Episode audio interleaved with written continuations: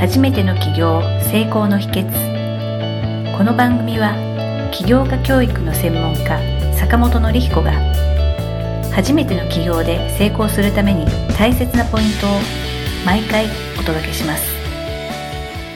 坂本先生よろしくお願いいたします。はい、よろしくお願いします。今日取り上げるトピックはこちらになります。東洋経済さんのオンラインの記事でして、9月の14日にリリースされている記事になります。ZOZO 前沢市電撃退任を決めた3つのつまずきということですね。これまあ、あの、皆さんご存知だと思うんですけれども、ZOZO、まあ ZOZO タウンを運営している ZOZO を Yahoo さんが子会社化するということでですね、孫さんとツーショットの写真もよく出てますけれども、こちらの記事についてですね、坂本先生に、はいまあ、所感ですとか、アドバイスのようなことをはい伺えればと思っておりますので、はいよろしくお願いいたします。まあニュースでもね、多分すごく報道されてるので、あの皆さんもね、ご存知かなと思うんですが、前田さんがずっと多分創業して、まあ21年ぐらいですかね。で、まあ売却するっていう決断をされたということで、まあ新しい人生過ごしたいとかね、まあ月へ、えー行く訓練をしたいとか、なんかそういうね、なんかいろいろお話されてるっていうところで、いろんな見方があると思うんですよね。あのすごく象徴的な出来事だなと思うし、あのまあメディアにもね、あのすごく出てた社長さんだったんで、まあいろんな意味でね、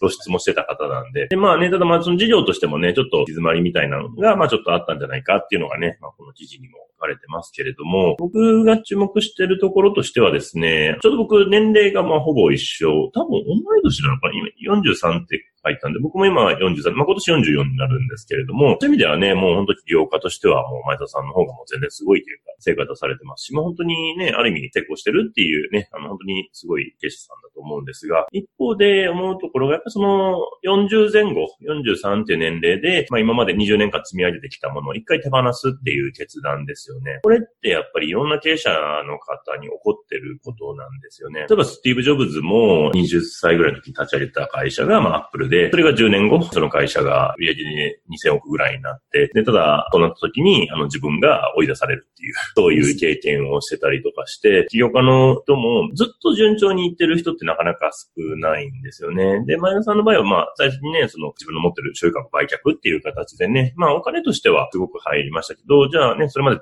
築き上げてきた事業としては一旦手放すっていう形になって、で、やっぱそういう人生の転機っていうのがやっぱり来るタイミングがありますし、で、その上で、まあ今後ね、前田さんが本当どういう事業をやっていくのか、どういうね、スタイルになっていくのかっていうのは、僕はすごく、えー、興味があるなというか、まあそこを見ていきたいなっていうのはすごく思いますね。はい。まあ、坂本先生からお話聞いてはい。伺ってると、やっぱりその志とか、はい。まあ、理念とか、はい。えーミッションとか、はい。ビジョンとか、はい。まあ、そういったものがあって、はい。それを実現するためうん。のビジネスっていうのは、はい毎回お話を教えていただくんですけれども、はいはい ZOZO タウンってはい僕使ったことないんで、はいあれなんですけど、はいそういう観点から見たとはい。きに、はい。例えば、例えば月に行くっていうのと、うん。アパレルのはい。ビジネスってちょっとこう、あまり整合性が僕にはちょっとわからないんですけども、はいはいはいその辺とかってこういうふうに見てたとか何かありますそうですね。まあやっぱり前田さんの中で自分がね、本当にやりたいところっていうのが、まあもしかしたらその ZOZO をさらに発展させるっていうところではなかったのかなっていうのはちょっと思いますよね。事業ってやっぱり、まあよくね、バイアウトするっていうか売却するっていう話がよくあるんですけど、でよく最近もてはやされてるのは、なんか連続起業家みたいな、なんか会社を作って売却して、作って売却してみたいなのが、なんかすごい成功者みたいな、まあそういうね、あの道筋もあると思うんですが、僕の感覚でいくと、なんか自分が作った会社を最初から売る気で作るっていうのがちょっとよくわからなくて、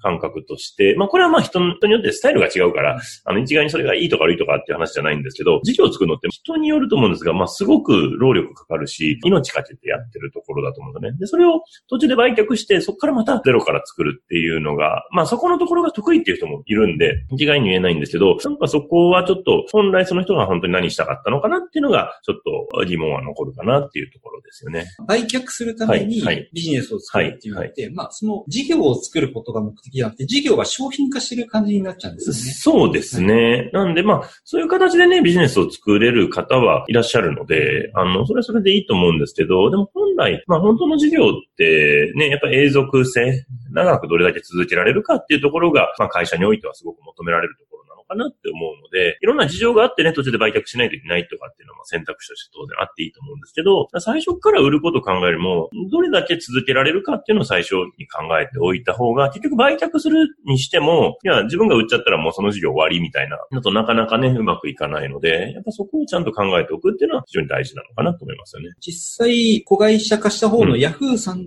が、うんまあ、そういう EC サイトで強いところを欲しがってたっていう事情もあるみたい。そうですね。Yahoo はね、まあやっぱり楽天だったり Amazon とかとやっぱ対抗していくっていうところでね、新たな顧客層っていうところと、そういうモールっていう意味でのね、ZOZO タウンと、まあここはコラボすることでね、Yahoo も顧客がいっぱいいますから、まあ相乗効果すごく高いんじゃないかなと思うんですけれども、まあ、そういう意味ではね、あの ZOZO タウンっていう事業においては Yahoo がね、そうやって関与することですごく発展性はあるのかなと思います。ただまあ、その創業者であるね、前澤さんのやっぱ思いみたいなのが、やっぱ前澤さんの中でもしかしたら、これは憶測なので、ちょっとわかんないですけど、そのアパレルのね、こういう事業をやっていくっていうのが、もしかしたら自分のその人生観とはちょっと合ってない部分があったのかなっていうふうに思うかなっていうところですよね。いや、でもそう考えると、特にビジネスって創業者でもその企業とか、うん、え会社とかのカラーってもう、ほぼほぼ方向性が定まってしまうと思うんですよね。はい、はい、はい。自分は経験がないんでわかんないですけど、子会社化された従業員の方って、うんうん、まあどういう心境になるのかなっていうのを考えたときにですね、うん、ひょっとすると、もちろんスムーズに適用できる人もいると思うんですけれども、うんうん、それがちょっとしづらいなっていう人も出てくるのかなっていうのは